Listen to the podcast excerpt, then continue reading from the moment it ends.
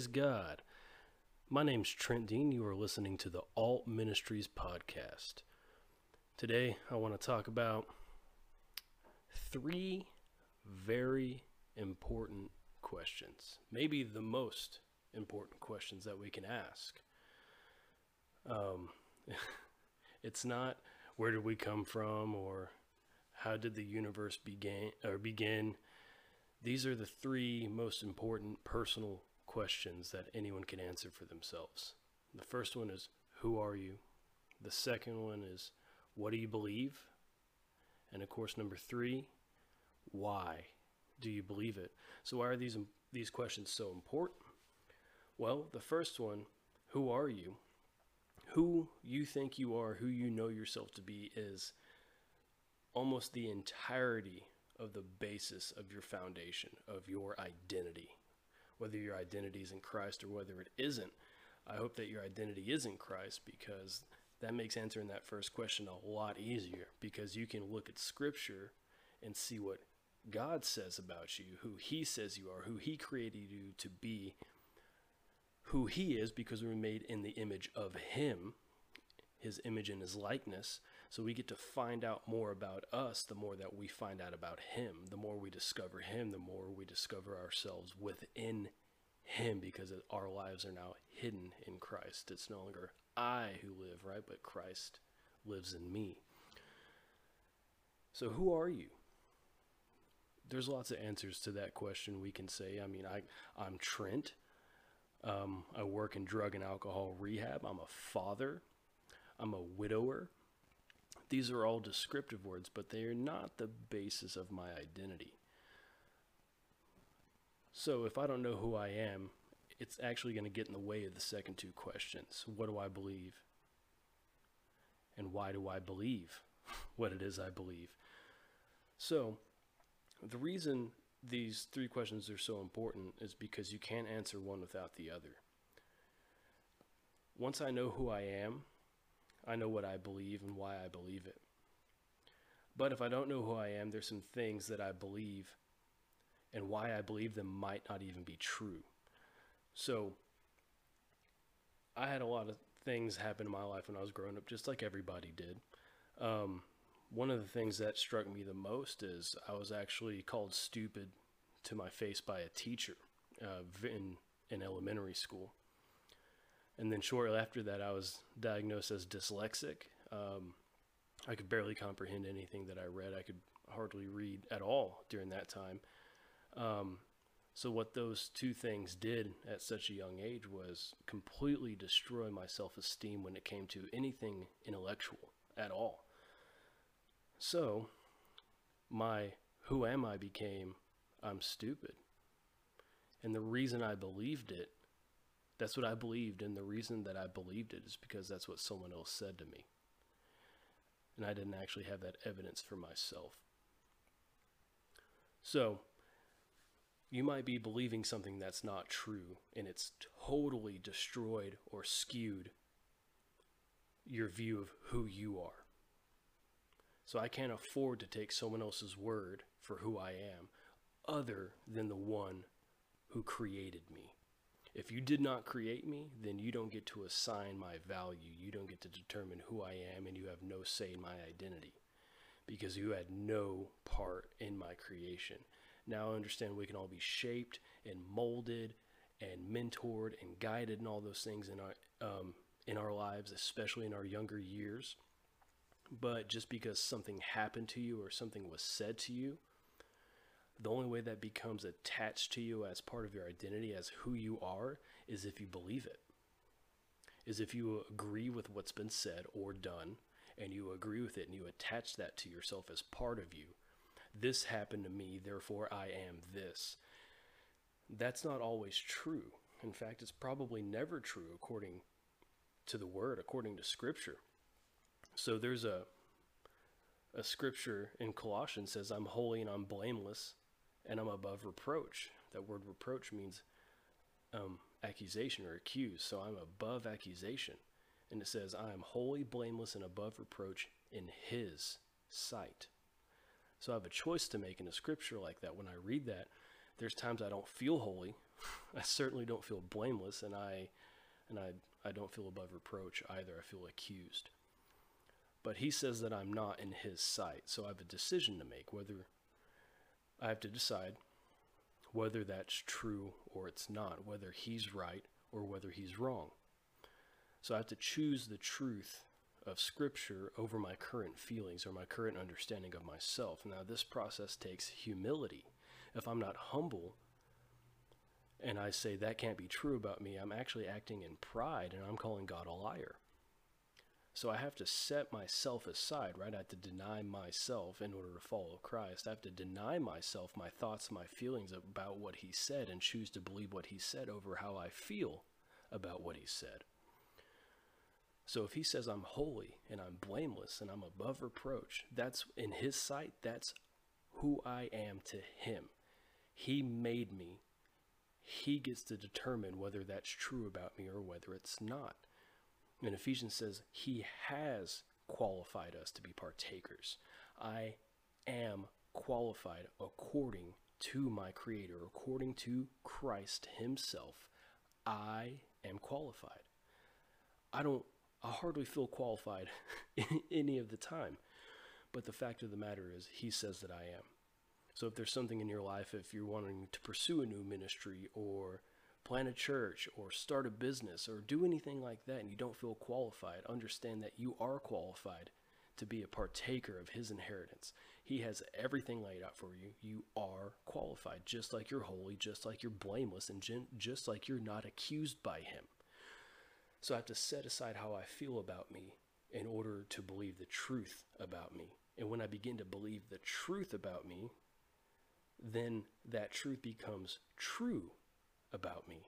And that's how I see myself. That's who I am. And now I know what I believe, which is the Word of God, and I actually know why I believe in that's because He said so, and I actually agree with Him. The creator of all heaven and earth created me and said these things are true about me. I would have to be arrogant in my in my notions to disagree, um, especially as a Christian. So, who am I? What I believe? What do I believe, and why do I believe it?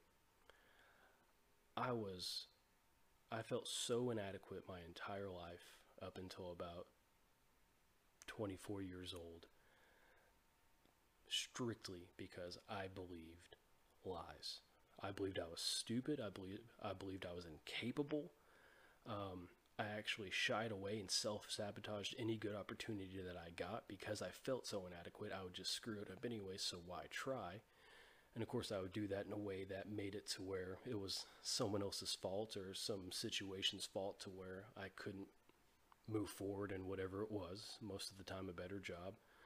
Um, I would even sabotage relationships because maybe they wanted to progress faster than I was ready for, or I didn't think I was able to actually sustain like a good, healthy relationship. So I would slowly work my way out of it. Of course, to no fault or blame of my own, because my fragile ego and self esteem couldn't handle it actually being my fault, and I couldn't even admit the truth to myself, though sometimes I was aware of it, but most of the time I wasn't.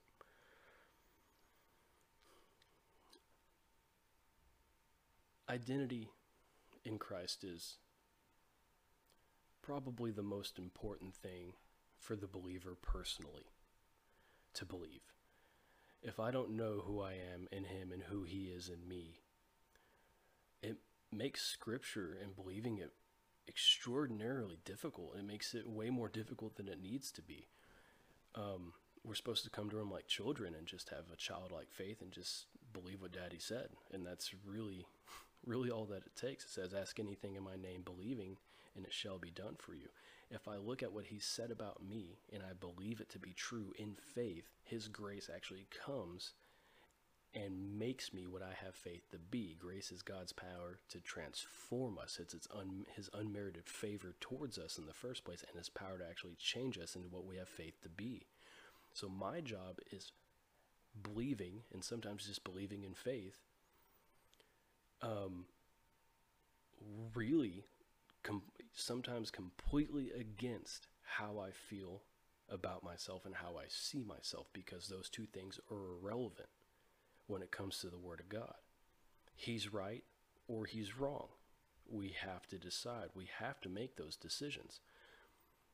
If I want to say God is wrong about me, then I cannot turn to you and say he's right about you. And that's something I did in my younger years when I was first coming into the kingdom before I was actually born again is I could explain the cross to people sitting across the table from me and, and tell them they could have this freedom that I didn't have, that they could have this reality that I wasn't living in. And praise God, a lot of them got saved, but at the same time, I was suffering on the inside silently because I simply didn't believe these truths about me based on how I felt about myself. I was sabotaging my own salvation. I was sabotaging my own growth in Christ. I was limiting myself from becoming like Him, made in His image, being formed into the image of His Son, simply because I disagreed with His word about myself. This seems so redundant, but at the same time, it is it's it's one of the most important things in the world, and one of the ways that I got through this was one, I determined that what he says is true. That's, first of all, that's what I had to do. What he says about me, about you, about everyone around me is true. Period. End of discussion. Didn't matter if I like you, didn't matter if you like me, if you treated me well, if you treated me horribly, it, it didn't matter. I chose to believe what he said about me and about every other person. Then, what I had to do was I had to take that and personalize it. So for me, that was in prayer. That was communing with the Holy Spirit in secret when no one was around, when I was after Him and nothing but Him, and I wanted these things that He said can be my reality to actually become my reality. So it was behind closed doors in prayer that I actually began to see these things manifest into my life. So my prayer life used to be what I call just the the common prayer life and this is just from years and years of talking to different people and very close to the same thing. I was praying for mom, I was praying for, you know, family, I was praying for financial help, um, but I was never really praying for me or about me. Um, I really, my prayers were just empty, kind of, hey, if you get to this, that'd be great. If not, you know, you're God. I get it. I understand. There wasn't any relationship into it. It was just talking to the ceiling, pretty much. But when I began to change how I, how I pray, that's when my life began to change very drastically, very, very quickly. Um, just to give an example, I start I stopped praying for him to give me things. I, even even the things he says that are mine. And I started praying from a thankful heart, from a grateful heart that I already have those things, that he's already given to me, that they're they're already a part of me, and I was just thankful that he was in me and that I was in him and that we were together and that this union is completely solidified and unbreakable. So when I was coming across, you know, in Colossians 1, as to where before I didn't feel holy, blameless, or above reproach, but I, I switched it in faith I began to pray, Father, thank you that in your eyes I'm holy. You've set me apart as your own possession, as your own creation, or that I'm blameless, that you see no fault on me and you're not sitting there wagging your finger, holding my list of wrongs above my head, that I'm forgiven because you've forgiven me. And and then that you don't even accuse me of the things that I've done wrong. You don't accuse me of the of the horrible things I've said towards you. You don't you don't accuse me of the times that I was unfaithful to you. That you don't accuse me of these things. Thank you that you see me as completely, completely clean in your sight in every possible way. And that's how I began to pray. I began to pray his scriptures, not like it was something he said, but something that was just true in every single possible way that it was already true for me, that it was true according to his word, and that it was not only could I have it, but everyone else around me could have it. So I started praying for others that way. I started praying for them how God sees them rather than how they treated me or how I saw them. I did this for my wife. I did this for my mom. I did this for people that I that were that were mean to me, that were enemies towards me. Um, even one of the harshest seasons of my life, I was still interceding for the people um, that were coming against us and exalting them before the Lord the way that He says they are. So it didn't change how I saw them and it didn't change how I treated them or how I spoke about them. I wanted to remain in honor. And because He honors these people, He loves these people. He might not be pleased with their actions, but any good father can love their child and not be okay with their actions. So I began to pray for them according to Scripture. I began to edify them and lift them up in intercession before the Lord when, when no one was around to know what I was doing or what I wasn't doing. Because I knew I couldn't afford to see them any differently because then I would treat them differently. And then I might say something, and we all know the power of our words that they have the power of death and life in the tongue and I didn't want to be I didn't want to be speaking death over these people, even though they were speaking death over me and over my wife and over my family at the time. I didn't want that for them. They didn't understand what they were doing. I did. So I went to the Lord in prayer and I said, "Thank you." I, prayed for those who, who were pers- persecuting us, and a lot of those people, you know, since my wife has passed, have have come to me in one form or fashion or another and have repented and asked for forgiveness. And it's an amazing thing. They they saw what they did. They saw how it affects people truly and they repented. They had a change of mind. They had a change of heart and that's only the Lord. It's only the Lord. I'm not saying it's because I prayed. I'm just saying that's what He does. So when they came to me, I w- I didn't have a bitter heart towards them. I could still love them and it's it's a beautiful thing.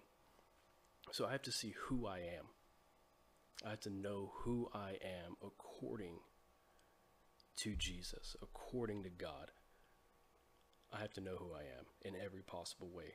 The one thing in my life that cannot be shaken is my identity. If my identity is shaken, it all starts to crumble because I have to be secure in who Jesus says that I am. And the more that I believe who he says that I am, the more I experience that as a reality, the, the farther I go into it. Okay, so that's why we have to know who we are. Two is what do I believe? Again, we're, we're kind of covering all of these as we talk about each one because they're so dependent upon each other. But if I ever ask someone, because I, I work in rehab, guys, so I, I'm I'm I'm dealing with atheists and Buddhists and Hindus and and polytheists and I mean everything. Atheists, people that hate God, people that love God, people that don't even they've never even heard about him, and they have no idea what they believe. But a lot of people that have a different belief tell me, "Well, I don't believe that." So I ask them why and a lot of times they can't tell me based other than based upon experiences from other people who represented Jesus poorly. Um, and then then I ask them what they believe, and they say, "Oh, well, you know, I'm a I'm a Buddhist or I'm an agnostic," and I ask them why. And a lot of times they can't even tell me what it is they believe, nor why they believe it. And I find a problem with that because one, if you're going to be for something, believe something, then you need to know about it. And two, if you're going to be against something, not for something, you also need to know everything about it as well. Because that's an informed decision. That's that's critical thought. I have to know about something in order to disagree with it in the first place. If I don't know about it, I can't disagree. That means I don't have an opinion one way or another. So I can be honest and say I'm ignorant of the fact of what you're talking about. So I can't say I believe it. But I, on the flip side, if I have a different belief, if I'm Hindu or, or whatever, but I can't tell you. I mean, a lot of times they can't even tell me exactly what a Hindu is or what a Hindu actually believes. And that's a problem because you, you probably don't actually even believe it. It's just what you're leaning towards at the moment, and that's fine. Just be honest in that regard. So I have to know what I believe, and have to know it. I have to know it well. Like we we are supposed to know God's word. Like I'm not saying you can quote every scripture off the top of your head like you're some theologian, scholar person. No, I'm, I'm saying you, the word needs to be alive in you. You need to be in it all the time. You need to know what it says. You need to know what Jesus says about everything that Jesus talks about. you need to know, you need to have a knowledge of the entire Word of God because that's what renews your mind. Um, because our, our, our weapons aren't flesh and blood, right? But they're, uh, how's that go? They're not flesh and blood, but they're powerful for the bringing down of strongholds or the destroying of the arguments. That, that doesn't mean go get in arguments with everybody, but that means you can actually defend what it is you believe. You actually have reasons, legitimate reasons, both experientially and doctrinally, according to Scripture, right? That you can explain to someone what it is you believe and why you believe it. Because my whole life growing up, I would have told you that I was a Christian and then just do drugs in front of you. like it was no big deal, like in the same sentence. Like, yeah, I believe in Jesus and snort a line. Of, like, I mean, I, it, it didn't affect my life in any possible way. Jesus says, You shall know the truth, and the truth shall set you free. Well, that whole time I was living against the Lord, the truth is there, but I wasn't free. And the only reason I wasn't free is because I didn't know the truth. Truth alone doesn't set you free, it doesn't set you free until you know it. So that's why we have to know what we believe. And then once I know what, I know why. why do I believe it? Because it's true. Because it's true. Well, how do you know it's true? Because I know all about it.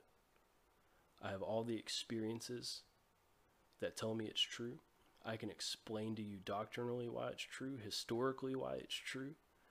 Um, I can I can cite extra biblical sources. I can cite non-biblical sources. It's because we're supposed to study to find ourselves approved. How do I know if I'm approved if I don't even know the standard? So these things are so important.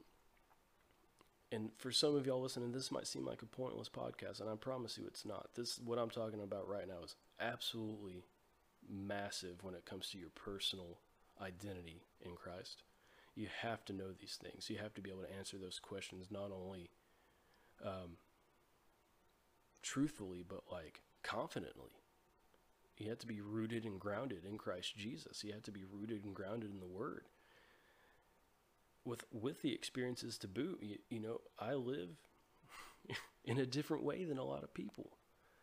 That's only because of Christ. That's only because His Word has so changed my life. It's so changed my attitude, my perspective, and my mindset, and my motives that it's ridiculous. It's changed every single aspect of my life, and I can sit there and talk about every single one. In fact, I do on a weekly, almost daily basis, whether there be clients at work or people at the store, doesn't matter. We're supposed to have a witness. That doesn't mean, hey, you know, I believe in Jesus. You should come to my church on Sunday so my pastor can explain it to you. No, you have to be, you need to be able to give an account right then and there. And guess what? As soon as you begin to witness, as soon as you begin to give an account, you have a second witness. His name's the Holy Ghost, and he's right there with you, and he's all over it. And your words, when you're speaking truth, become a life, a life to those who hear them. And that's how they know it's true because they were dead and then they heard the truth and then they oh, they became alive. It's, the word's alive and active, sharper than any two-edged sword, right? It pierces them right to the heart and that's the entire point. And then why? Why do I believe it? One, because it's true. And two, because I can clearly answer question one and question two. And now I get to see myself as he sees me because my other two questions aren't muddied. I'm not relating myself to past experiences. I'm not relating myself to past tragedies. I'm not relating myself to what happened to me. I'm not just a product of how it all unfolded, how life went. I'm not just a rat in the rat race. I'm more than how I feel. My feelings no longer have the power to determine who I am because Christ has already determined who I am. And if my feelings don't align with the truth, then I discard them because they're not true. Why would I why would I agree with a lie when I already know the truth? It doesn't that doesn't make any sense. Well, you wouldn't do that with anything else. That's why you have to know the truth. The truth is what sets you free. And when you begin, if you're struggling in this area, I take this in prayer and begin to pray in faith whether you're experiencing these things as a reality right now or not, or even if they seem like the farthest possible thing of being true to you, you can take His word into prayer and by faith pray it as it is so. Because it is. He's not waiting to give you these things, He's already given these things. All you have to do is accept what He's given. That's it. Then it's yours. No one can ever take it from you. The devil can't steal it from you. The only way it can ever get away from you is if you choose to stop believing it or if you begin to doubt it. That's why I have to reinforce ourselves through the word, through prayer, through fellowship with others, through counsel, through teaching, fellowship. I have to be in prayer before my Father, agreeing with my Father, thanking Him that these are already mine, that I can live and I can walk in them freely that I don't have to do anything to gain them other than believe that my life is now being shaped according to what's true. And I have to be obedient to what is written, to what He says to me through Scripture, through prayer. I have to obey His word, regardless of how I feel about His word, regardless how how I feel about myself, while discovering what He says about me, how He feels about me. the bottom line in order in order to walk in Christ you have to get over yourself. Your feelings are not more important than Jesus. Your feelings are not more correct than his word. The truth you believe about you is incorrect the truth he says about you is correct that is the reality of who you are. That is who He's made you to be. All you have to do is step in in faith, believing that it is, that He's right, and you agree with Him and rejoice in thanksgiving that these things are true.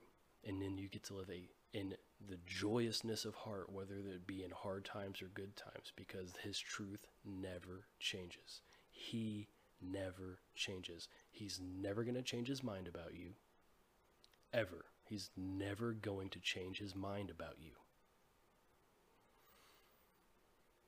A million years from now, he's not going to call you out of the crowd in heaven and say, Oh, made a mistake. He's not going to do that. It's not going to happen. He knitted you in your mother's womb. He knew you before the foundation of the world. He is not lying to you.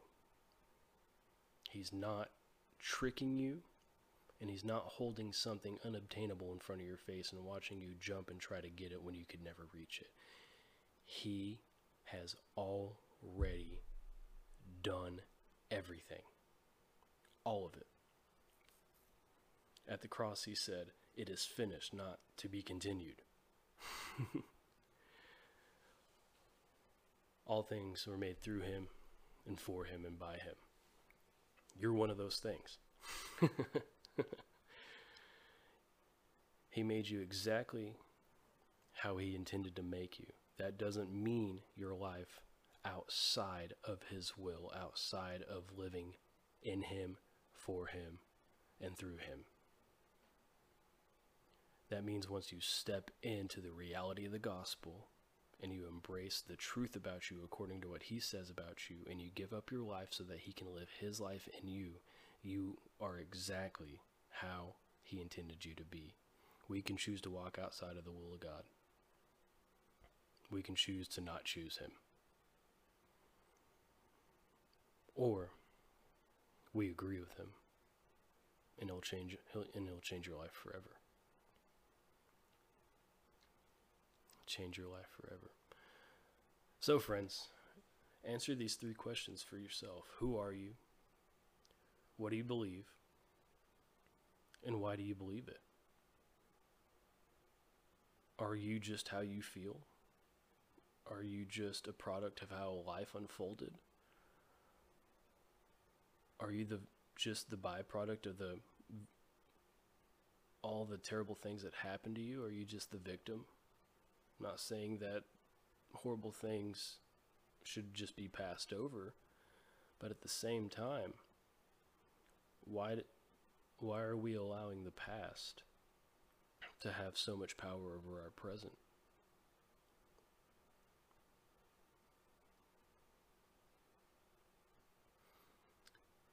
Why do we do that to ourselves? Why has what's happened to me in the past have the power and opportunity and jurisdiction to actually alter the course of how I live my entire life from that point on? It can if we if we allow it to, if we agree with what happened to us as being true and the effects of it as being true for us permanently, then yeah, Ephesians uh, 23 7, or not Ephesians, Proverbs 23 7 What a man thinketh in his heart, so is he. What we believe is what we become. If I, be, you know, in it, in treatment, I always say, if I believe I'm an alcoholic, that's always going to be an alcoholic, then why am I so surprised when I do things that alcoholics do? When I want things that alcoholics want? When I think the way alcoholics think? When I desire the things alcoholics desire? But according to um, 2 Corinthians 5:17, I'm a brand new creation. The old man died, and I'm brand new. So if the old man died and I, I sit here a brand new man, is the new man the alcoholic that died? Of course not. So why would I limit myself to what was instead of living in what is? I have to live in what is. I can't afford to live pessimistically and just evaluate my life according to what I don't have, who I'm not, where I'm not, um, how life's how life is going. I can't afford to just equate my own value and identity according to those things. I get to rate my my identity, my value, my worth according to how Jesus values me and what he says I'm worth and who he says that I am. So no matter what happens in life, I get to remain the same just how he remains the same because truth never changed. Circumstances change, uh, situations change, relationships, all those things change. He never changes, and he's in me and I'm in him. We've become one through union, co-union. So I have the privilege of still being who he says that I am in the midst of anything that comes my way. The same privilege that you have. If we can deny ourselves and pick up our cross and follow him. If you're just hoping for a better life, I'm sorry, that's not what Christianity promises. Christianity promises you a new life. Why would he say deny yourself and then pick up your cross and follow him? If you want to follow Christ, you understand that he went to a cross. He didn't go to a mansion. He didn't go on to just have easy days the rest of his life and died a very old man and was caught up to heaven. No. He lived perfectly and was killed for it. He says to follow him.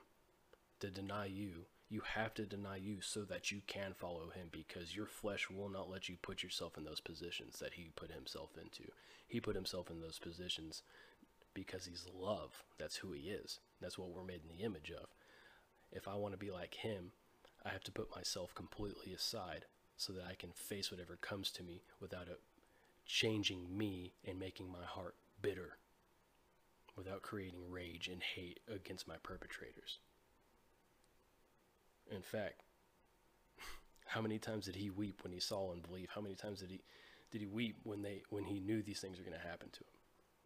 He wasn't weeping because he was weak in the flesh. He was weeping because he we he's weeping for those people because they don't understand.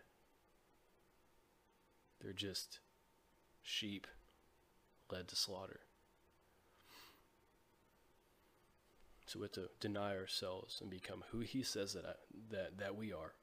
We have to believe Him over everything else, including our own feelings, including the circumstances, including what our spouses say, what our kids say, what the boss says, whatever. You are not the opinion of others. You are the reality, the truth of who Jesus says you are. Never, ever, ever believe anything else. And in prayer, thank Him with just a thankful heart that these things are true and that you're just able to live in them because His grace will make it so if you're walking in faith, if you're walking in the Spirit, not by what you see, but by what you know, which is the truth. That about does it for this episode, guys. I just want to thank everyone for listening. Um, I'm going to have more episodes coming on various topics. Um, please continue to come by and see if there's any updates. I'll be posting things as they go. God bless you and have a wonderful night.